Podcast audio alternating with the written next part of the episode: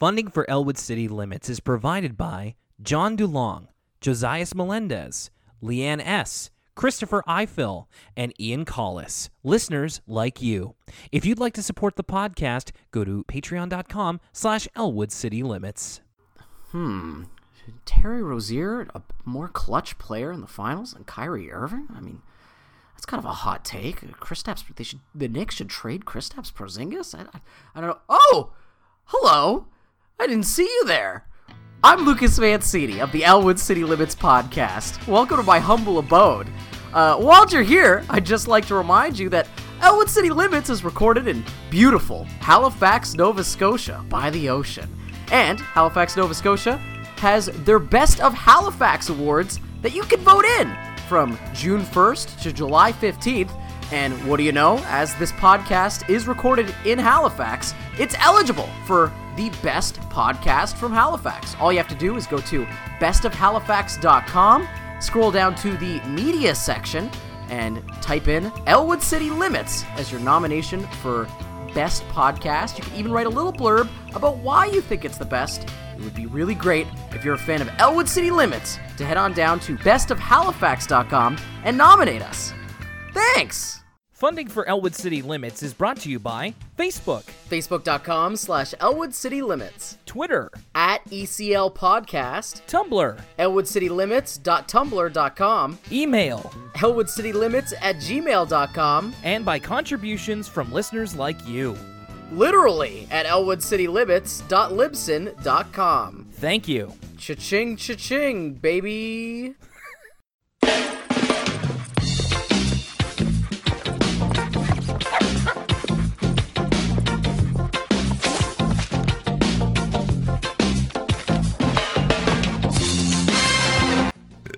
Yeah. It's that morning energy. yeah, something something like that. We get that big morning energy. I wish we could.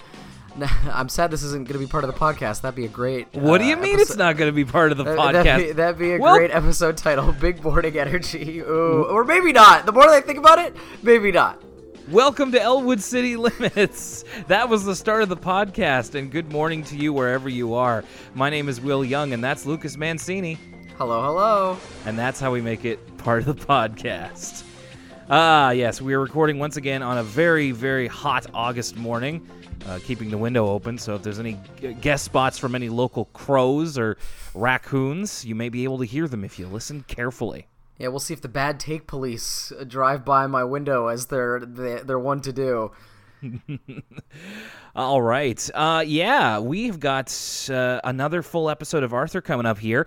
Uh, but and because of course we are the episodic Arthur podcast, the award nominated Arthur podcast. So- Which we're going to be saying till the end of time. Well, yes, we were. It is true. We were technically award nominated at one point, and thanks to uh, listeners such as yourself, and of course, we have a little bit of feedback from you guys that we always like to start off the show with. So let's uh, let's really get it going here. Uh, over at ElwoodCityLimits at gmail.com. That's where you can send your emails relating to anything about the podcast or anything that's on your mind. We got a couple here. Uh, I'm going to start this one off with something relating to our last Elwood City Limits episode. Lucas, do you remember the the math problem that uh, Mr. Ratburn Right. had? Yeah. That was another morning recording session, so I was using 100% of my brain power there, and I, I was completely unable to figure the problem out. so this one's going to get a little wordy because Rohan uh, emailed us with the answer to the question, and Rohan showed their work. Well, I'm glad to hear that the question is even answerable in the first place. I wasn't sure if it was like a nonsense question. I wasn't paying attention hard enough, I guess. So let's take it over to Rohan. Hey guys, in case you're interested, I did the math problem for your show last week. I don't want you guys to hurt yourself too much from thinking about it, Lucas especially. so, the train has 1,873 scoops of ice cream, and the question is asking how fast does the train need to travel from Chicago to New York City before half the ice cream melts, given a melting time of six scoops per minute? So let's go through this step by step. You have 1,873 total scoops, so we need to find out what half of that is, which ends up being 936.5 scoops of ice cream. So now our question is how long will it take half of the ice cream, 936.5 scoops, to melt. Well, they tell us the ice cream is melting at a rate of 6 scoops per minute. So we divide divide 936.5 by 6. When you divide this, the units cancel out and we're just left with minutes, which ends up being 156.083 minutes. Convert that into hours, divide by 60, and we're left with 2.6014 hours. This now tells us that the train from Chicago to NYC has to get there in less time than 2.6014 hours to avoid half the ice cream melting. I don't know the specific starting and ending points in Chicago and NYC respectively, so I just looked on Google Maps for the distance, which is 791 miles. Now divide 791 miles by the total time we have before the ice cream melts, 2.6 hours, and we get 304.07 miles per hour as the speed of the train. So the train has to travel faster than 304.07 miles per hour because traveling at that speed would be the time needed for exactly half the ice cream to melt. So we have to travel quicker than that to answer the question in order to reach NYC from Chicago before exactly half of the ice cream melts. Hope that made sense to you, and if not, well, I don't really think this is a math problem you guys will ever have to worry about unless you're for some reason trying to move 1,873 scoops of ice cream halfway across America in a relatively short time. Take care, guys. Looking forward to the next episode. That's from Rohan. Now I know how Tekashi Six Nine felt in that Instagram live video where he's trying to solve the simple math problem. that it's I, I can definitely see the steps here, but I I I don't think I would be able to come to that conclusion on my own. So Rohan, uh, a plus, my friend. Uh, you are the listener of the week. No offense to our other listeners, but hey. Uh, we I didn't expect anybody to do that math problem, so big ups for taking that challenge on. We have an email here from our friend John Dulong at the John Dulong Show. Check it out on Apple Podcasts. Hey guys, long time no write. You may recall that on a previous email, I recounted the fact that I had encountered the twins, perhaps evil twin versions of Lucas and Will in the wilds. I, I remember this. I remember this. I have an update. Bizarro Lucas, as it turns out, has started working for the same company as I do. Oh my Far- goodness. The plot thickens. Uh, he recycled properly and didn't make me wait for the coffee machine, so, you know, oh. probably not evil. Uh, and he also gives us a shout out for our Best of Halifax nomination. Thank you, John. He was actually, I was at my cousin's place in New Brunswick, which is a province over. It's a couple of hours drive. And all of a sudden, my uh, John DeLong from the John DeLong show, he, uh, uh, put it up on Facebook of like, "Hey everybody, Will's nominated," and I'm like, "What?" And then I kind of find kind of for this. So, so breaking news uh, from him. Thanks a lot, John. And again, check his podcast out. No, I, I found out a, a, bunch of nominations that way. This year, uh, it's actually pretty touching because I've been paying attention to the Best of Halifax awards my whole life. Um, and I never thought this year my my dad's nominated for for counselor. Uh, uh, my best friend of all time is nominated for uh, best director. Uh, so it's a it's a pretty special class of nominations this year. So um, hopefully someday maybe we could get John DeLong nominated for best podcast. Yeah, I think that's uh, something we can definitely do. We weren't we we tried to get nominated in our first year, and it didn't really take. You gotta gotta kind of prove to people you're here to stay. That's why rise and uh, grind, baby. Just like a rocks the rocks Instagram videos. yeah, I'm the type of person who gets up at 4 a.m. and eats a stack of waffles. Yeah. Our last email has to do with last week's episode, which was the first ever free edition of the filibuster as a thank you for everybody nominating us, and it's a response to my section of it. It's from Eski. Uh, I heard your thoughts on the first Kingdom Hearts game, and I'd have to say that the second game definitely improves on most of my gripes about the first game. My being me, Will. However, the worlds in Kingdom Hearts 2 are much more bland in comparison to the first game. I think they tried to keep it simple, as the first game generally gave no direction in how to get to the objective. I enjoyed the first game's simple story. I can understand why you might have thought it was too basic. After the first game, the series story gets much more complex with all the spin off games, so I think you would be more a fan of these latter games that focus more on deep story. Just wanted to give my opinions on the series. Hope you have fun catching up before Kingdom Hearts 3. Thank you, Eski. And uh, yes, as I said last week, you can check it out. It's our free edition of the Filibuster. Uh, wasn't uh, that was a bit of a nostalgia buster for old uh, for old the first Kingdom Hearts game. I kind of didn't end up enjoying it as much as I did when I was a teenager. But I'll tell you this I started playing Kingdom Hearts 2, and after the first two and a half hours with all that story garbage, man, does that game is that game immediately better in like almost every conceivable way, even just in little touches of quality of life. Man, it's oh, I'm having so, so much of a better time, and I've barely just begun. So it's a good sign indeed. Now, Will, have I played a Kingdom Hearts game? No. Have I watched a 40 minute Kingdom Hearts lore video? Yes. And I could honestly say if uh, the uh, the basicness of the story was one of your issues of the first game, boy howdy, do I got good news for you.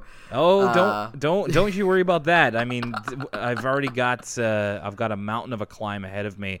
Yeah. Uh, apparently, it's here. like specifically when he says the spin-offs, it's true. Like even two, even though two adds some layers of complexity to really see the like bonkers stuff. It's like the PSP games and like Birth by Sleep and mm-hmm, and mm-hmm. 187 days over something something like all those uh, get very complicated. 358 over 2 actually so i'm in i'm into it enough that i know what that is. Oh no but, I, am having flashbacks to that email about the math problem. All right thanks everybody for your emails over at elwoodcitylimits at gmail.com always enjoy receiving those. Lucas we're getting we're getting near to the end of season four. We've only got a couple of episodes after this uh, so let's get started here with a thousand one dads which is something that kind of confused you from the outset uh, the last time we talked about it. Yeah, um, I still don't really like. It's not a great title. This episode could have. I first because of the way the episode title looks like in the uh, video we watch. Um, mm. When numbers are next to the episode number, I kind of like block them out. So at first I thought this episode was just called Dads, like oh, the yeah. uh, Midwestern emo band or something. Uh, and I think that's a much better title than A Thousand One Dads. So it is indeed about fatherhood to this episode. It starts off with Arthur and Buster trying to get a kite out of a tree, but then Buster ha- leaves quickly because his dad is on the phone.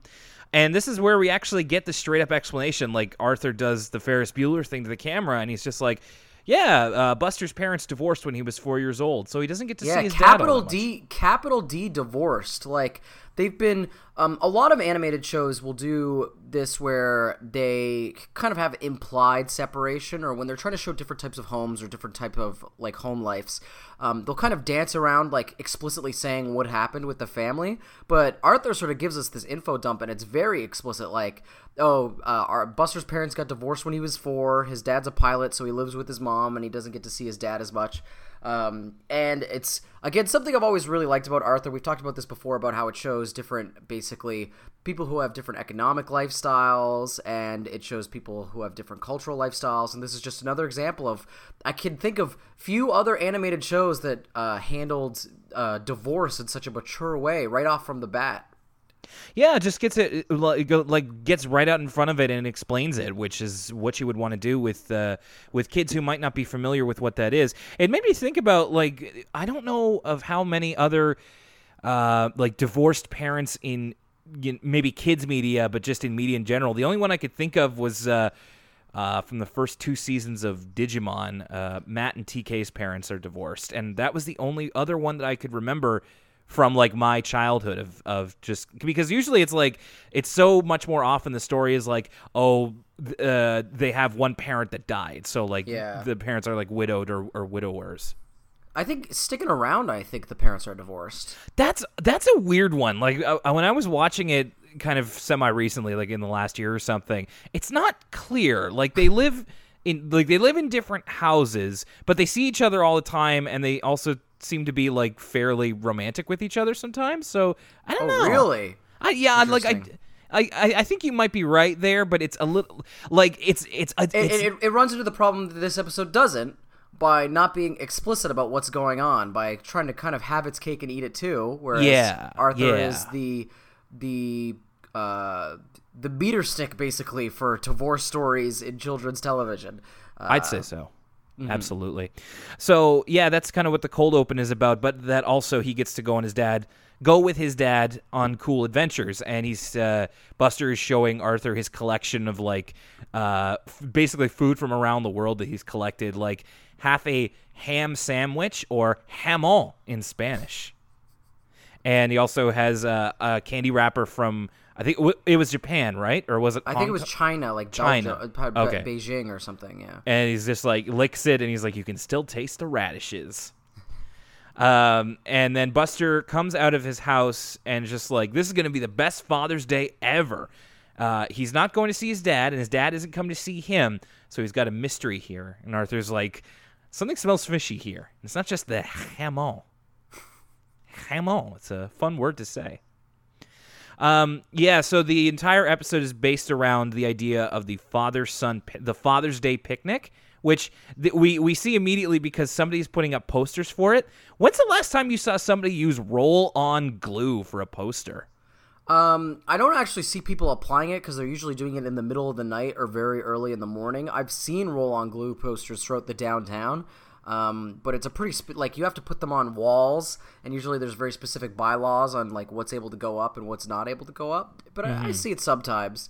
Um, those Ryan Hemsworth posters that used to be near the waterfront for like three years before they were removed, those are roll-on glue. Right. I just kind of I'm more used to seeing like staples more than anything sta- else. sta- even and those are also like I think illegal via bylaws, but uh, it's n- pretty hard to enforce. So the crux of this episode is that Arthur is worried that you know Buster uh, won't be able to enjoy the Father's Day picnic because his dad's not going to be there. So it kind of comes from a good place of that Arthur doesn't want Buster to feel left out or ostracized, but the thing is is that uh, many times in this episode Buster just straight up says I have plans and Arthur doesn't believe him. So he's th- I, I said here like I appreciate that he's worrying about Buster, but there is part of it that is none of his business and Arthur is just kind of sticking his nose in it. Just like if your if your boy says he has plans, he has plans, okay? End Well- end end of story. I think that's part of the characterization of this episode. It's definitely purposeful. Like, uh, uh, even Buster comments on like Arthur. There's a very specific moment later on, but we might as well talk about it now, where uh, they're kind of having a conversation about this, and uh, Buster's like, "Now do you believe me?" And Arthur's like, "No." And then, like at some point, Buster's explaining, like, "Arthur, you're a good friend," and before Buster can finish his thought, he's like, "I know." So it's like I the characterization of uh, Arthur. I, he's kind of the antagonist of this episode in a weird way. Yeah, you're right. His I heart's in the right place, but he's misguided, and he should really just trust his friend and take him on his word. I did. I, I did like that line. You just like, Ar- you, you said it yourself, Arthur. You're a really good friend. I know, and just like, come on, man. You're right. It, he is pretty pretty much like the closest thing to an antagonist this episode has. Um, they do a quick shot of like like if Buster tried to do the Father's Day events by himself, where he's they like have the egg throwing competition and he throws it to himself, but he gets egg on his face. The first of two times in this episode, somebody does the egg on face gag. um, there's also, We also get another aside. Yeah, we have Yeah. to talk about this. yeah, so um, the, he's just imagining like maybe Buster would be embarrassed. So it's like uh, Principal Haney is flipping burgers. He's like, uh, a burger for you and your. Wait a minute, where's your father? And he's with Bitzi, his mom. And he's just like, "Oh, my parents are divorced," and and then Principal Haney like flips a hamburger onto his chef's hat. He's like, "Parents are divorced," and his attention, everyone, Buster's parents are divorced. I wasn't sure where this is going. It kind of ended up like he was trying to get everyone's attention because he was like pitying Buster and sympathetic towards him. But he's like, everybody group hug, like to try and cheer him up. But at first, I thought like Mr. Haney was some sort of like religious Puritan, like he was like opposing to like King Henry and like his parents are divorced. My God, like you know what I mean? yeah I wasn't sh- sure how he was about to react. Shame, shame. yeah, like societal shame is what Arthur is afraid that will happen with Buster. Uh, yeah, but it's a, a little bit more tame than that. Uh, so he's trying to kind of keep Buster's mind off the Father's Day picnic, but also they come up with the idea, uh, they being Arthur Francine and DW is also there, uh, that they can just find someone else to be Buster's dad for the picnic. And the first person they run into that they try it with is Pickles the clown because uh, Pal has this kind of weird sixth sense about where Pickles is and knows that he's allergic, so he just likes to go up and bother him. One of these days, we need to get a uh, a Pal and Pickles episode where it's like talking Pal, um, and it's Right. basically just him going on hijinks with Pickles, like Roadrunner esque, uh, just messing with Pickles all episode long. I'm excited. I'm happy to see Pickles back though. I wasn't sure if Pickles was going to be like go the way of Spanky or Toady and be sort of more of a one off character. It's nice that Pickles pops up now and then. So their idea is, you know, to have Pickles go to Arth- to Buster's place and like ask him to go to the Father's Day picnic with him. Can you imagine if a clown approached you when you were a child and asked to be your father for the day?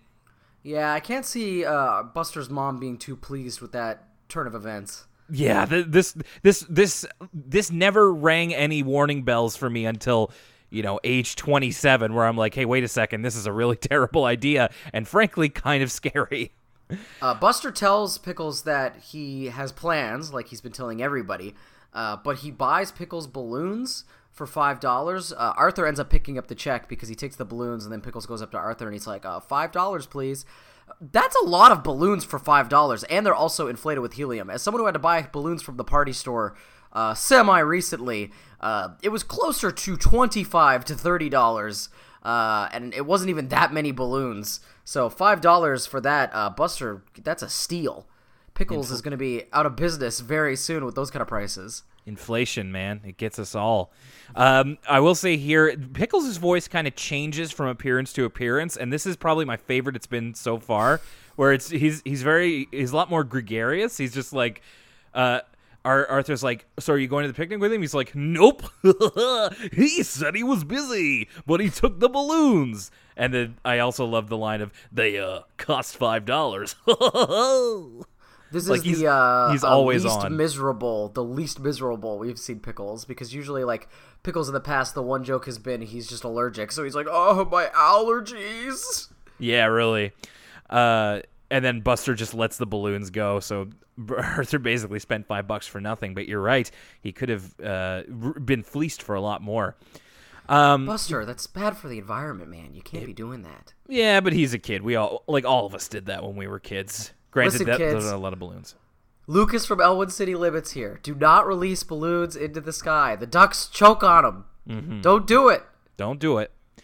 Uh, their next idea is when they talk to Brain. Brain's like, uh, like Buster, like Buster wouldn't have fun going to that thing with a clown. He'd stick out like a sore thumb. So instead, we get, uh, you know, we t- tend we tend to push Brain's uh, genius status a little far sometimes, and this is one where he creates a robotic dad. Uh, Yeah, named it's very Urkel esque. the lifelike automated father or laugh and he just looks like a large like a, a an adult bunny with you know visible nails and uh, whatnot kind of very visibly metal.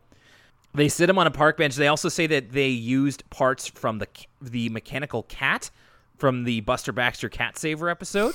Which is some great like continuity right there. Yeah, and then of course Brain realizes he forgot to change the voice box. So when he, they try to have the dad talk, he just goes meow meow, and Buster tries to help him, just like, "Oh no, sir, you've swallowed a cat," and then accidentally ends up breaking him, and then they all just kind of uh, uh, run away with him.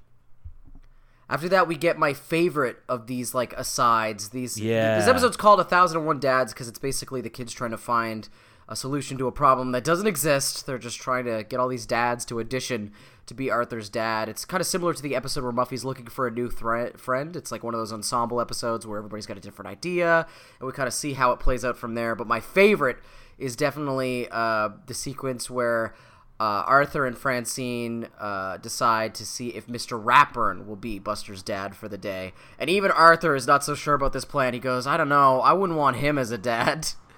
I know. I felt so bad for him. I'm just like, poor Mr. Ratburn. He seems like such a he seems like such a good guy, and it's too bad it just hasn't worked out for him in that in that department as a father Uh, or just what have you. we th- we get this great flashback where uh, they kind of are giving the idea to Mr. Ratburn and Ma- Mr. Ratburn's like, I used to have so much fun at the uh, the father son picnic back in the day, and it's like young Mr. Ratburn with his father, and they're just like solving math problems on the park bench, and he's like, another one, Daddy. Math pro, there's one math problem's never enough. And my other favorite thing about this, I didn't write down the old timey names. But because this is supposed to be from when Mr. Ratburn was a very young kid, like all the names the uh, dad is using in the word problem are like really, really like antiquated, like old names that you do not hear. Like something like Bartholomew or something. It's not Bartholomew. Uh, I wish I wrote them down, uh, I- but I, I- got a kick out of those. I think a couple of them are like one of them is definitely Obadiah, and I think there's an, Obadiah. I think there's an Ezekiel in there too. Yeah, it's great. And it, and his dad, I love the design in his dad. He just like has the kind of parted hairstyle. He's got glasses. He's got suspenders on. It looks like it's you know from the 1950s maybe. And Little Ratburn is really cute. Like I just I love that whole thing. I'm I'm glad you pointed that out. Uh, Arthur and Francine not d- unsubtly drop a hint to Mr. Ratburn to, uh, to have him ask Buster, which he does after class, which again kind of weird, but we know Mr. Ratburn and his heart's in the right place. Uh, the face, um, he like when he asks Buster, Buster ha- like immediately gets horrified. It looks like they you dropped an ice cube down his back. like his his his pupils go as as tiny as anything. His eyes are as wide as saucers because he just has this imagination of them at uh, like just like toasting marshmallows, and then Mr. Ratburn asks him another que- like a math question, and he's like, "Pay attention, Buster. There'll be a test on this tomorrow." So like, and he, uh, we get this moment where Buster kind of claps at Mr. Ratburn, and he's a little bit rude to him, but he's like, "Thank goodness I have plans. I mean, I have plans." yeah. Um, at this point, Buster's getting suspicious that Arthur is up to something. Um, through all these plans, and he tries to talk to him in his house, but Arthur kind of evades him. He's just like, uh, Buster rings the doorbell. Is just like, I just wanted to make sure that you didn't think I was going to be sad about the Father's Day picnic. And then Arthur's like, Father's Day is going to be to be great. I promise. I swear. Can't talk now. Bye. He tries to put his foot in the door again, and he's like, "It's just that everyone's been acting really weird the uh, like to me." And he's like, uh, he similarly like Arthur could not be more suspicious.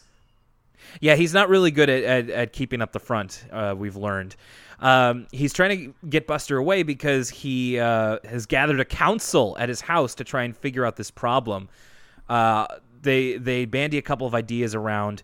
Oh, we get this great moment from George where he holds up Pal and he goes, "I graded, I do a great dad voice." Uh, and Go to your room, Arthur. We get some uh, classic uh, vintage Elwood City Limit uh, animal hierarchy because uh, Arthur goes, uh, he wouldn't want a puppy for a dad. And it's like, no, that's a very real possibility in this world. I don't know if you should say that, Arthur. Yeah, actually, that's a good point.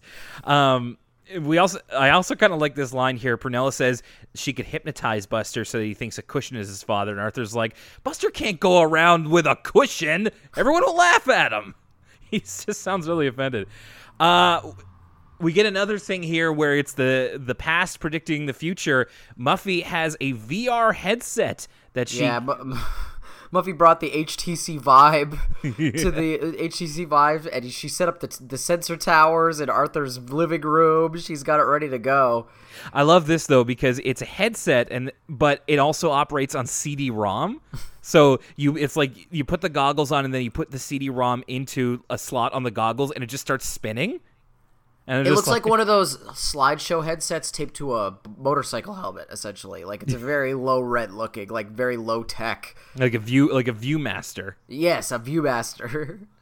Um, and she's, boy, there's like there's a couple of things in this episode that you don't notice until you're older. Like I said before, and she's like, like we can use this VR pro, this VR headset that I have.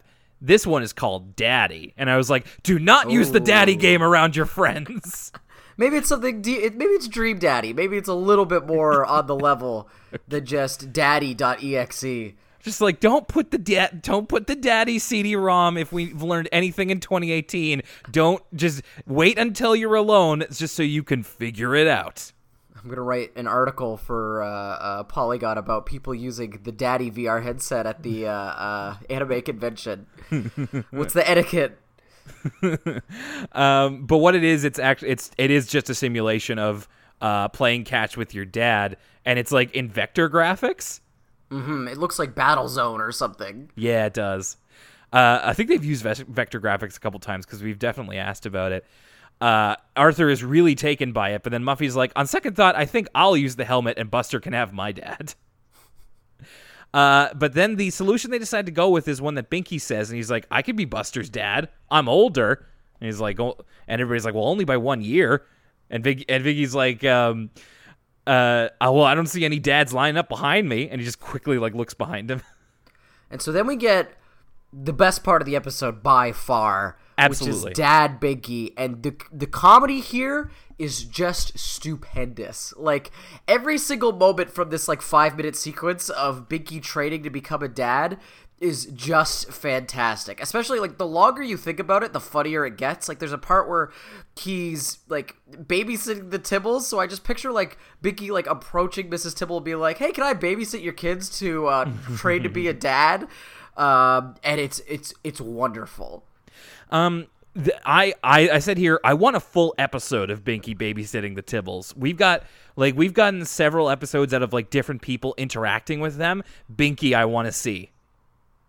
Uh, it- but there, but there are some really great, like, quick ones here and there as we go through the montage of Binky becoming a dad. Like Arthur gets him a bunch of books on the subject of how to be a parent, and he's like, "Thanks, tie your shoelaces." Yeah, immediately Binky has like switched on dad mode, and he's like, "Tie your shoelaces, you could trip." Like, And he yeah. tucks a DW so tight she can't breathe, and the the uh, covers. He gets a suit. He goes to like Mark's. He goes to Moore's, and he uh, gets a like a tan suit with elbow patches and glasses that are not his prescription. I don't know how they managed to find such a perfect child-sized dad ensemble, but they did it. So he's he's hanging out with Buster, uh, and he keeps calling him my boy, like he's uh, uh, Zelda's dad from the CDI Legend of Zelda games. Like Buster, my boy, peace like this is what all true warriors strive for. My ship sails in the morning. I wonder what's for dinner. I'm so hungry, I could eat an entire Octorok. Oh boy, I'll grab my stuff. oh man, yeah, I did. I didn't think of that, but you're totally right. My boy. Uh, he does. He does use that a lot, and he's trying to like pour him hot chocolate from a thermos, but because he's got the non-prescription glasses, they're uh, frigging up his eyes. So like Buster's just like moving around, and he's like, "Quit moving the cup." I mean, Yeah, yeah. He, watch it, my boy. Into, this is he a hot reverts. He reverts into old Binky, and he's like, "Stop moving the cup!" And then he like catches himself, and he's like, "Watch it, my boy. This is a hot beverage." there's a there's like a couple of times where he reverts back to old Binky where like uh, Buster's kind of catching on. This is like a scheme from Arthur. Binky has like a book that he's keeping just in case of like dad isms. So it's like he looks away from Buster and he's like, "Duh, starve a cold and feed a fever," and then and then Buster Buster like really is catching on, and then Binky's like, "Yeah, but it, just play along, doofus. It's for your own good." He's like that. Like that was it. That was that was what cracked. And then Buster leaves. He says, "You can tell Arthur that I already have a father, and I'm not sad." And my favorite line of this is Binky just going, "Yes, you are. You're miserable."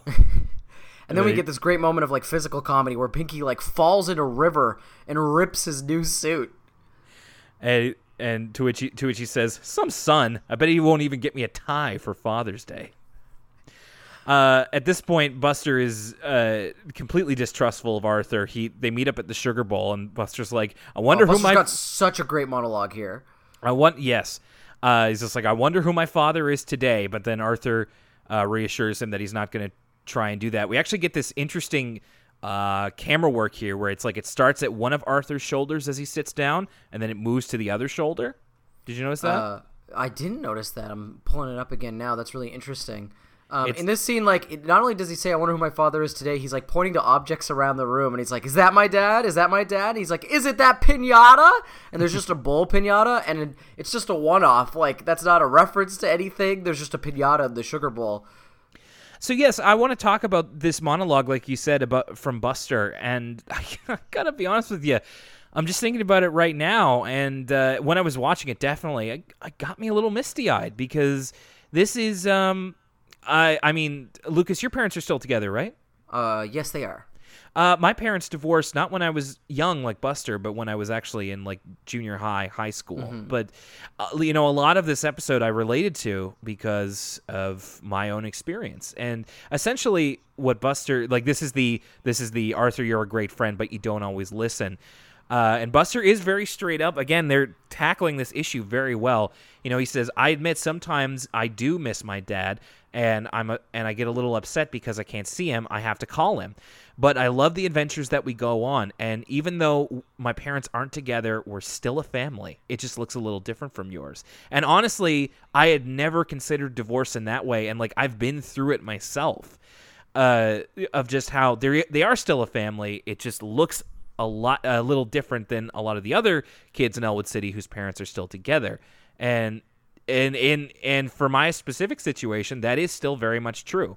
Um, my dad doesn't fly a plane, but he is far away, and I don't get to see him very often.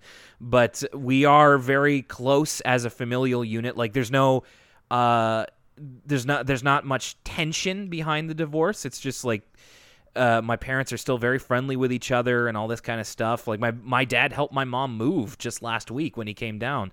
So this really kind of struck an emotional a ner- chord with me, and I think that they handled it incredibly well.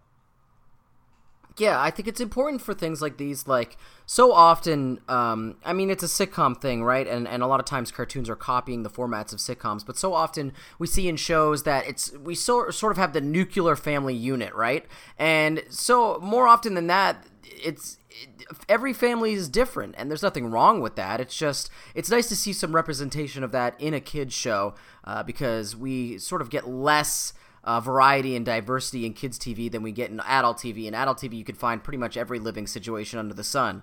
Uh, so that's what makes I think this episode really special is that it handles it in a mature and realistic way. Um, and but it doesn't come off as ham-fisted or after-school specially at all. It just comes off as very real and mm-hmm. genuine. Uh, specifically in this uh, Buster monologue here.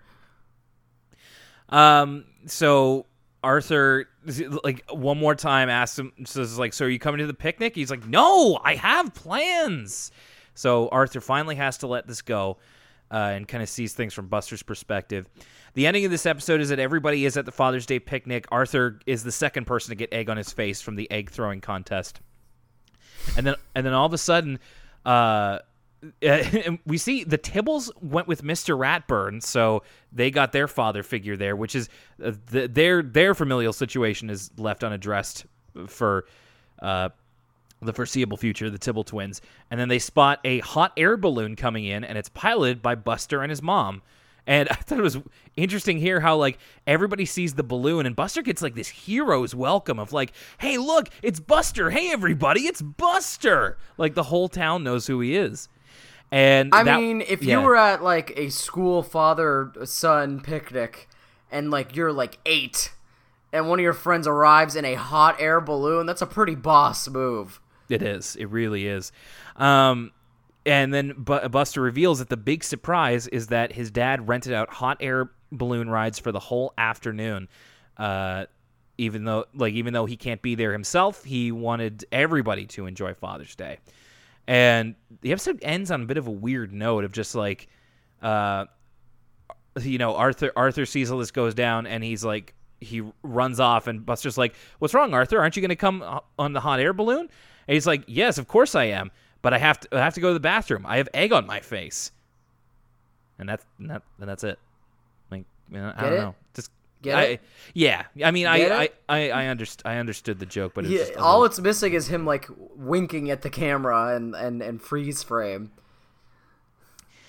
All right, and our second half of this Arthur episode. Before before we get to this ep, I remembered another cartoon where the parents were divorced. The oh. Weekenders. Tino's mom oh, yeah. and dad aren't together. In fact, Tino's mom goes on a bunch of dates with different guys in that show, and you don't right, meet Tino's dad. Right. It's the final episode of Weekenders actually has a very similar ending to this episode in a way because it involves uh, father son bonding and giant balloons. Um, Tino and his dad go up in the Zeppelin ride, and that's the last episode of the Weekenders. Really, man, mm-hmm. I I haven't thought about the Weekenders in a while. I wonder if it holds up. The weekend? Oh, the Weekenders is totally like uh, it, mileage may vary depending on which characters you like. Like I find it really rough to get through the Tish episodes. Oh yeah. Uh, but as a as like Lor, Carver, and Tino are all hilarious characters that are very well fleshed out. Maybe I'll have to Carver go back especially. Maybe I'll have to go back and check it out. The only things I remember from the Weekenders are uh, the episode where Tish joined like an acting company, but nobody got her name right. Like they kept calling her Trish, I think. And uh, th- that also might have been the same episode with Skate Abrasion. Like I just remember that. The Weekenders always made uh, being a like mall rat miscreant seem really fun because those kids were getting pizza at that pizza place that was a different theme every single weekend. They would go to the museum and get the free food from the free food exhibit. Like they just had these like activities they would do over and over again. Like they were always playing pool. Like they had their go-to hangout spots. Uh, and you were like, "Dang, I wish I could hang out with the Weekenders crew." I also feel really bad because when I was little and watching The Weekenders, you know, I think that that was when I was like maybe 10 years old or something.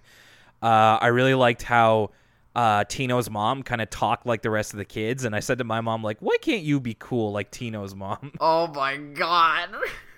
That's hilarious. oh, man. I Tino was like sassy. Tino was pulling like some white boy stuff with his mom. Like, Oh, yeah. he would like talk back to her and stuff. Yeah. Uh, that show that show was good. I like The Weekenders. It's one Well, of the only shows like Arthur. It's one of the only cartoons where their outfits change from day to day. That was also a nice detail. But they would they would recycle the same outfits, but they would uh, uh like Switch alternate them. Yeah. yeah. Well, I'll have to go back and check it out sometime. All right, so this second half, this is when I was flying a little blind because uh, I d- did not remember what the the idea behind this was at first at all. Uh, Prunella's prediction, uh, and I just definitely in the dark when we started here because it's like it starts off as we're in it's a first person perspective of like a uh, haunted house ride, Yeah, like and a Tower of Terror esque on rails haunted house experience. Yeah, and w- our our host through it is Arthur, who is dressed up in a stereotypical Dracula costume, but his voice actor is also doing the Bela Lugosi voice in in Arthur's voice, and I could tell he's having a lot of fun with it. Of just like Prunella finds out what it's like to be cursed. And It's just I, I I got a big kick out of it. It's like we'll never probably never hear this accent from Arthur again, but just uh, I don't know. I could tell they were having a bit of fun with it. It reminds me of the uh, David S. Pumpkins SNL sketch. Oh yeah, yeah, yeah, yeah. Any questions? uh, I did also like Arthur's Dracula costume. Thought it looked pretty cool. But they do this weird effect with his glasses, where like it has this blue underline under his eyes, so it always kind of looks like he's like anime crying for some reason. Yeah, yeah, or he's either anime crying or he just looks like he's like really underlit. Like there's Yeah. always a flashlight under his face or something. Yeah. Um, the the uh, Dracula costume's even funnier when he breaks the Bela Lugosi character at the very end because it's like the big reveal is supposed to be like Prunella, and he's like, Prunella's not here. Where is she? And he's just like acting like normal Arthur, and his like body language has completely changed. Like he's just kind of walking around, but he still has like the fangs in him and everything. I like that moment. Uh, yeah, so the entire ride is like scary moments, uh, from like fashion moments from the Yeah, uh, fashion nightmares. from the art from the Arthur characters. So it's like when the brain wore pajamas to school, uh, and Buster his uh, swim cap and all this kind of stuff. Like Francine has Bride of Frankenstein hair, and the like you said, the reveal is supposed to be Prunella, but she's actually not there. So it's like we were led to believe there's some kind of fashion disaster that Prunella is a part of. That is this episode. And the episode starts with one of my favorite tropes in anything is TV show within a TV show or like a fake TV show within something. It reminds me of Alan Wake. Uh, so they're wa- uh, uh, Prunella and her sister Rubella are watching a show called Silver Hills, which Yeah. which I took to be like this must be like the Arthur version of Degrassi. It's very like 90210, Yeah. uh, uh, Dawson's Creek, One Tree Hill, um, that kind of era of like teen drama. So Prunella takes it's it's yeah it is like a teen drama, but then uh, one of the, one of the characters comes out and she's wearing something called flash pants, which is uh, Prunella's object of affection in this episode. And how would you And so desc- the way- how would you describe this effect that uh, flash pants have? So the way Flash Pants are animated, they're animated like nothing else in Arthur. It's um, it reminds me of a lot of like the MTV logos and stuff like that. The way they achieve this effect is Yes. basically like all the animation is on one layer, and then the Flash Pants are on the background layer.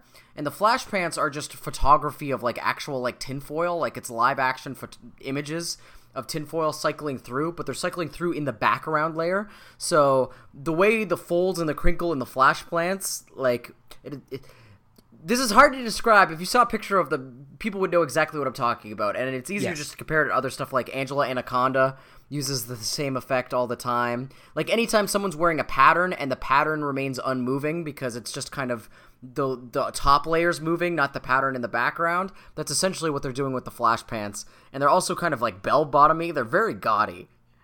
Yeah, they are, but it's it definitely seems like something that that uh, someone with a kid sensibility would be into. And Prunella, uh, her birthday is coming up, and she has been hinting at wanting flash pants uh, quite heavily.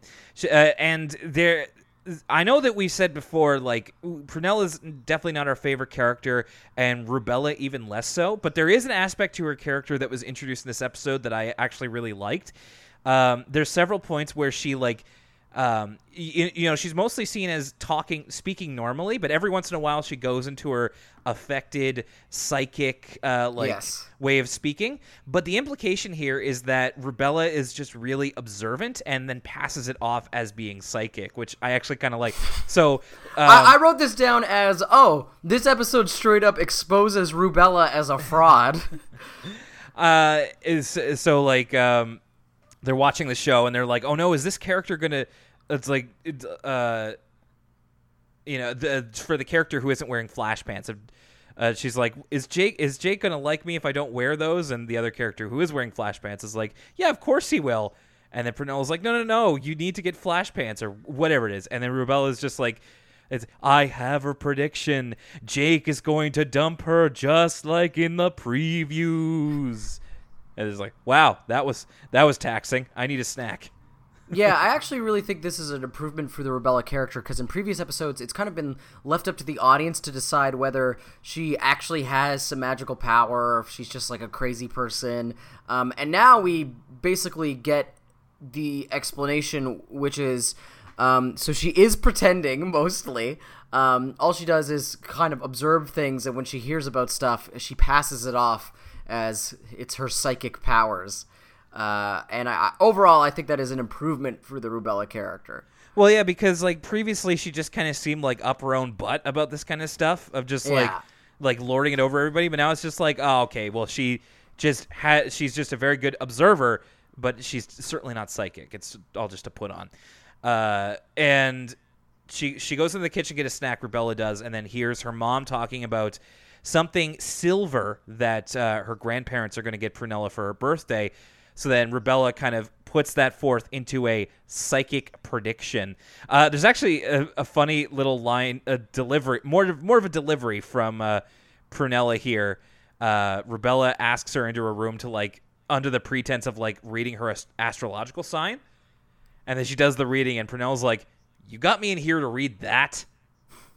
Just very saucy. I liked it. This is I, I actually really like Prunella in this episode. me too. And Um, we'll like get in. Prunella as the voice of reason, or as like the person who is sort of the skeptic in all this, is a good role for her. We have this really funny moment later on where um, Rubella's trying to show off her psychic powers and say that she thinks something from an old person is coming in the mailbox. And for some reason, Prunella just keeps thinking it's like the Bob Barker sweepstakes or the, uh, uh, what's the sweepstakes guy's name? I don't know. I, I'm, sure, I'm uh, not sure. Ed McMahon, the Ed McMahon. He he thinks it's like she she keeps like the old man from the sweepstakes. She's like, it's the sweepstakes. I've won the sweepstakes. Um, which there's a blast from the past, the '90s. Remember mail-in sweepstakes? Only barely, and Yeah. I, I definitely was too young to do those. Um, the other storyline that's going on here is that Arthur's mom and dad are going somewhere for some amount of time. I'm very curious as to where they're going. They never say. And Grandma Thora is taking care of them at their house. And as it's begun to snow, um, th- th- there's a, there's a good line here from DW where um, uh, Muffy's having a skating party the next day, and then DW's like, "It's snowing. Can we go outside and play?" And Grandma Thora is like, "Yes, and yes, you may go to the skating thing." And DW just goes, "More people should be like you." it's very very much using her grandma powers to the to the nth degree. Um, and but they realize that Arthur his jacket, like his jacket that we've seen him with before, is too small for him. So when his parents get back, they're going to need a new jacket. But until then, Grandma Thora provides him with an old jacket that his dad used to wear, and it is hideous. It's it's like the jacket. It's like the Gore-Tex jacket that um uh George was wearing in the episode of Seinfeld where he's got the puffy jacket. Yeah. Except it's puke green. It is, and it's it, it makes him look like well, it makes him look like the Michelin Man. But the uh, the analog here is that Arthur's dad used to be a fan of the comic book called the Terrific Three, which were uh, superheroes that were that were uh, land fish, which is a fish that can walk on land. Um, The legal eagle. The legal eagle, half lawyer, half bird. And then Arthur's dad's favorite was Mr. Puffy. So what Arthur has is a Mr. Puffy coat, and it's uh like I had a I had a, a vest that was kind of puffy like this, but it was certainly not not the same color. And uh, yeah, this is just real ugly looking. Makes Uh, Arthur look like a South Park character. Yeah, it does. I actually said it looks makes him look like a giant broccoli. um, so Prunella uh, is also getting ready to go to Muffy's skating party. I will also note here. Um, have you noticed that like the major the episodes that majorly involve Prunella so far are based around her birthday? Oh yeah. Like- I didn't think about that because the other Prunella episode's also about Prunella's birthday. Uh, yeah, or her half. And it wasn't that long ago either. No, that was a couple of episodes ago, and also looked to be in a different season, but uh, uh, a different like season of the year. But I don't know. But I but uh, that's none of my business.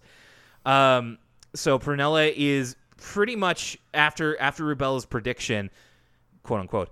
i she is already writing checks her pants can't cash because she's she has is bragging to Muffy as they go through the mall that she's already got her flash pants. And then Muffy and then Muffy in order to not be left out of the curb curve gets I'm assuming gets her father to buy her flash pants as well. But Prunella hasn't got even gotten her present from her grandparents yet. So she doesn't actually know. She's just faking like she does. There's even there's even a point here where they go past the flash pants and Muffy Muffy just goes must buy She's a cat. She's capitalist to the core. Our Muffy Crosswire. Prunella making like she has these flash pants, and then her actual present comes in the mail. It's in a very small box, and it turns out it, it's a it's a silver watch. Well, at first, like she, so she gets the very small box. She's like disappointed. She unwraps the box before she looks at what's inside. She's like, "They're not the flash pants." And then Rubella's like, "Maybe they just folded them up really small to surprise you." And Prunella's like, "You think?" Like Prunella got flash pants in like a Leesa mattress box, and it's like all compressed. Um, but no, it's just a silver watch. and Prunella starts crying. It's kind of it's it's. I will say this: as much as Prunella's character is getting better as it fleshed out, as it's fleshed fleshed out, excuse me, it's hard to feel sad. It's hard to feel bad for her here. She kind of really uh, jumped off here and jumped to conclusions, and uh, unfortunately, it's coming back to haunt her. So, uh, so the kind of the through line here between Prunella and Arthur is that they're both in embarrassing situations. Prunella because she, you know, said she'd have flash pants and now she doesn't, and she's going to be embarrassed when it's discovered she doesn't have them. And Arthur because of the Mr. Puffy coat. He even has a dream, a nightmare where he's wearing he is cast as Mr. Puffy uh, in a terrific 3 style predicament. Um, his dream is that like our um, Brain, Francine, and Buster are skating, and I'm guessing one of the Terrific Three's villains, Mr. Melt, who is a very obvious analog for Mr. Freeze, uh, causes the ice to melt and puts them in danger. But Arthur shows up as Mr. Puffy in like a like the full Mr. Puffy from head to toe, like he looks like the green Michelin, like if the Michelin Man got sick. Uh, And- a couple notes about the way this is animated. It's Yeah. like panels in a comic book, so you see the comic panels, and it's like it's almost like when you use the Comic Zone app, and it's like going from panel to panel, like zoomed in. Yeah. Um, and also the the way they draw the characters is the same, but the backgrounds have much um, basically darker shading. So Mm-hmm. like. The, the, the shading is all straight black to give it much more of a comic booky feel. Also, small detail: Binky is wearing a Habs jersey, or kind of like a slightly off-brand, um, non-copyright infringing uh, Montreal Canadiens jersey. Is Binky in the dream? Oh, he is. Okay. Uh, oh, I didn't. I didn't notice that. Very interesting. But I'm guessing you, you. It must be from the colors then. I wonder. Uh, well, no, no, it's the logo. Uh, it's the colors are a little off. There's no yellow in the Habs colors, but it's you can see it's a CH. Um, it's the the Montreal CH logo, just kind of again changed enough not to infringe on copyright. Interesting, because I don't believe Binky's voice actor is a Habs fan. In fact, I think he might be quite the opposite. uh, so, you know, Arthur shows up as Mr. Puffy and like kind of just flops on top of Mr. Melt and then kicks him in, essentially throws him into the uh, into the water and definitely kills him. Like Mr. Melt is dead. R.I.P. Mr. Melt. It is savage. And then uh, The kids then- are compl- what's savage is how ungrateful the kids are. They start immediately roasting Mr. Puffy. They're like, "Who are you, Mr. Moldy Marshmallow Man?" They're like, "Boy, if you don't," even though this guy saved their lives. Yeah, like Arthur floats up to them and he's just like, I'm Mr. Puffy. And then even though they are on like ice floes and could go into sub zero water, like they just start throwing snowballs at him. And Arthur just impotently, I love this. He's just like, But I saved you. I, I saved you. And then we get this great delivery of like he's still saying it as he's waking up from the dream, and he's like, "I saved you." So yeah, they uh, Prunella and Arthur both very embarrassed about their situations, and there is such a terrific this this I would call a good joke, where uh, Prunella is uh, Prunella says you know she's so embarrassed she can't go to sk- to skating, and Rubella says, "Come on, Pruny, no one's gonna be looking at your pants." Immediate cut to Muffy talking to Prunella on the phone. I want to look at your pants. She's like, "I'll have the driver come pick you up now. I have to see what you're wearing with them." Exactly. Um, and then Prunella, in the most relatable thing that she's done so far, decides that instead of going out to go skating, she's going to hole up in her room with peanut butter and soup and crackers. All winter. All winter. She's just not going to leave. And I was like, that sounds like a great winter. She's just pulling the classic millennial mo- move of holing up in your room, eating salty foods. And uh, uh, Rubella's like, "You're not going to be able to just eat peanut butter and soup all winter." And uh, Prunella's like, "I need crackers," and she like immediately leaves to go to the grocery store. But she's going incognito. She's got like a blonde wig and sunglasses on, like she's like Angelina Jolie in the movie Salt. and she's looking for that salt. She needs those salty crackers. Uh, she literally bumps into Arthur. They both kind of bump into a can of soup display. Uh, and Arthur is also looking for crackers to hole up in his room. Uh, again, true millennial move. Uh, there's a great line here where they're both standing by the soup cans, and over the PA, we just hear this very bored guy say, "Clean up in aisle three near the puffy green boy." Um, so eventually, they both kind of come to the decision that you know, seeing themselves through the other's predicament, uh, they realize that it is kind of silly for them to be putting this much stock into being embarrassed because of what they're wearing. Uh, they decide to go skating. I I must say the animation that is done when the characters are skating, like are like you know fluid and in motion, I thought was very good. It's Yuri on Ice esque. uh, one more thing about when they're in the grocery store, uh, Prunella pulls a really sucky move when she sort of has her epiphany that she does want to go skating. Instead of taking all the crackers she took off the shelves and bringing them back herself, she leaves them with the cashier and she's like, I'm sorry, I don't want these anymore. I'm going skating. And it's like, oh, Prunella, you're winning me over this episode, but it's moments like that where I'm like, oh. It's baby step. It's baby steps for Prunella. It's not all going to come at once. I don't think. Uh, so they take a little bit of extra convincing, uh, but then Arthur kind of points out, like, look at what everybody else is wearing, and they just points out how everybody is wearing basically their whoops here. You know, like all the stuff they don't want to get uh, icy or wet. Uh, we even have a th- thing here where we cut to Buster where he's skating with Brain. he's like, my mom made me wear this helmet, but I don't know why. And then he takes his oh this huge header into a branch, and that's like Yeah, and it's then- jackass esque. It's it's it's a uh really like it doesn't cut away from the contact or anything. Like he just smashes into the branch. Yeah, it's it, it's pr- it's pretty vicious.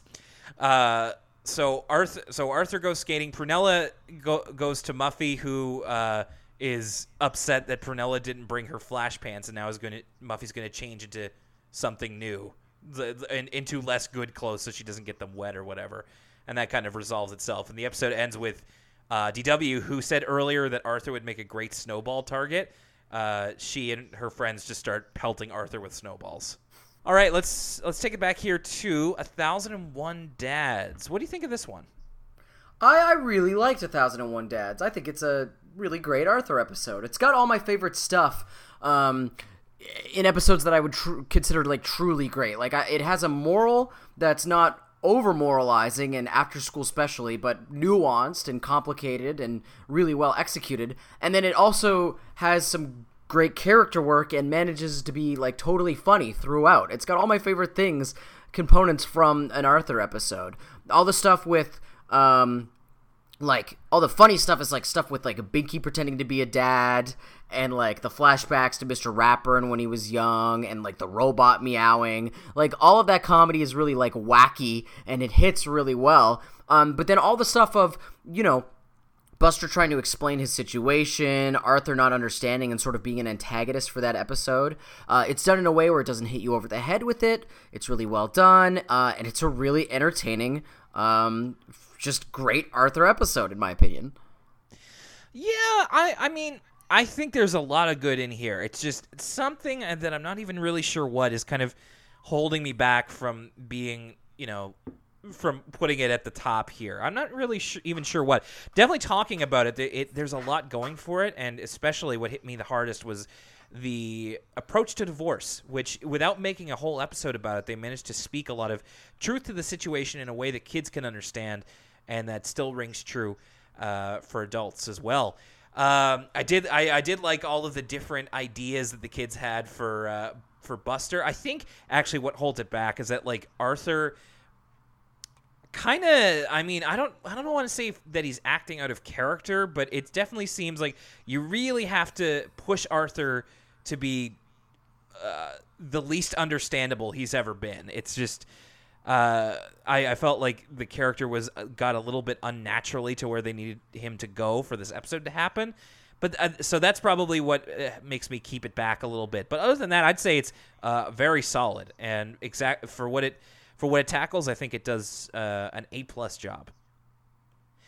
Um, Prunella's prediction, kind of weird, in just kind of structure wise. I didn't realize until we were talking about it that they do kind of the two separate storylines thing. But I, I really do, I genuinely do appreciate, you know, not not saying that we were necessarily wrong about our feelings on Prunella or Rubella to start off with, but at least they are growing. They seem to be growing and changing, which is definitely very good for a show that's as long lived as Arthur. Uh, I did like some of the some of the humor in this. I thought it was very good. Um, some of the visuals, like you said, with the comic book style thing, I loved the way that Arthur's dream was done. You know, it's I wouldn't say it's necessarily my favorite episode, but I, I thought again uh, I'd say it's solid, a solid thumbs up. Yeah, I think this episode. Um, is not necessarily like similar to you. Like for instance, Dad's was probably one of my favorite episodes of the season thus far. To be honest with you, uh, Prunella's prediction is an episode that I have very positive feelings about, but I think it's because of how it subverted my expectations. Uh, me, you know me, i have not been a big fan of Prunella and especially Rubella, um, and I was really surprised by how much I enjoyed both of their characterizations in this episode. So I think I'm extra kind to it because of that. Uh, I actually happened to find it really, really entertaining. Um, and I liked the aspects of like again the Arthur subplot of wearing the old coat, uh, coat and all the like Fantastic Four parody and the Mister Freeze parody and all that comic book stuff is very fun. Um, and then all the stuff with like Prunella being anxious and like wanting to hold up in her room. Um, there, there's some fun moments in the episode.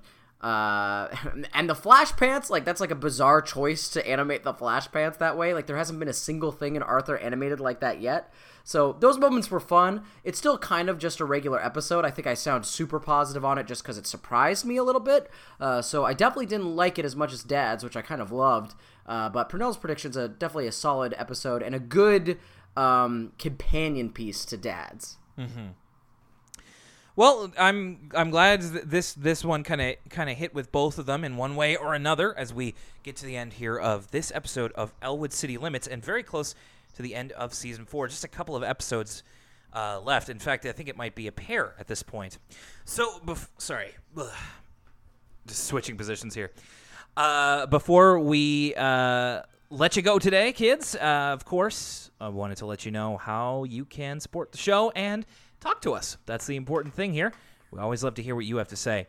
Facebook.com slash Elwood City Limits. On Twitter at ECL Podcast. Tumblr, elwoodcitylimits.tumblr.com. You can send in emails like uh, Rohan, John Dulong, and Eski did for this episode by uh, sending it to elwoodcitylimits at gmail.com. And of course, you can find the podcast on Apple Podcasts, on Google Play, and on elwoodcitylimits.libsyn.com. All right. Uh, coming up next time, whenever that may be, uh, Lucas, we're going to be talking about the episode that is titled "What Is That Thing?" and Buster's Best Behavior. Hmm. Don't I know d- what either of these are. Don't recognize either of the names. I don't know what the second one is. I absolutely know what the first one is. So that's gonna that's gonna be interesting to regard as we move forward here. Certainly hope that our recording days get uh, less uh, less sweaty because I have to keep leaving the window open. So hopefully the the humidity will break very soon. My name's Will Young. Thanks again for listening to this episode of Elwood City Limits. And of course, don't forget to vote for us, best, bestofhalifax.com. And for Lucas Mancini, Careful, my boy. That's a hot beverage. we'll see you next time. Look at all those heads. Squadala.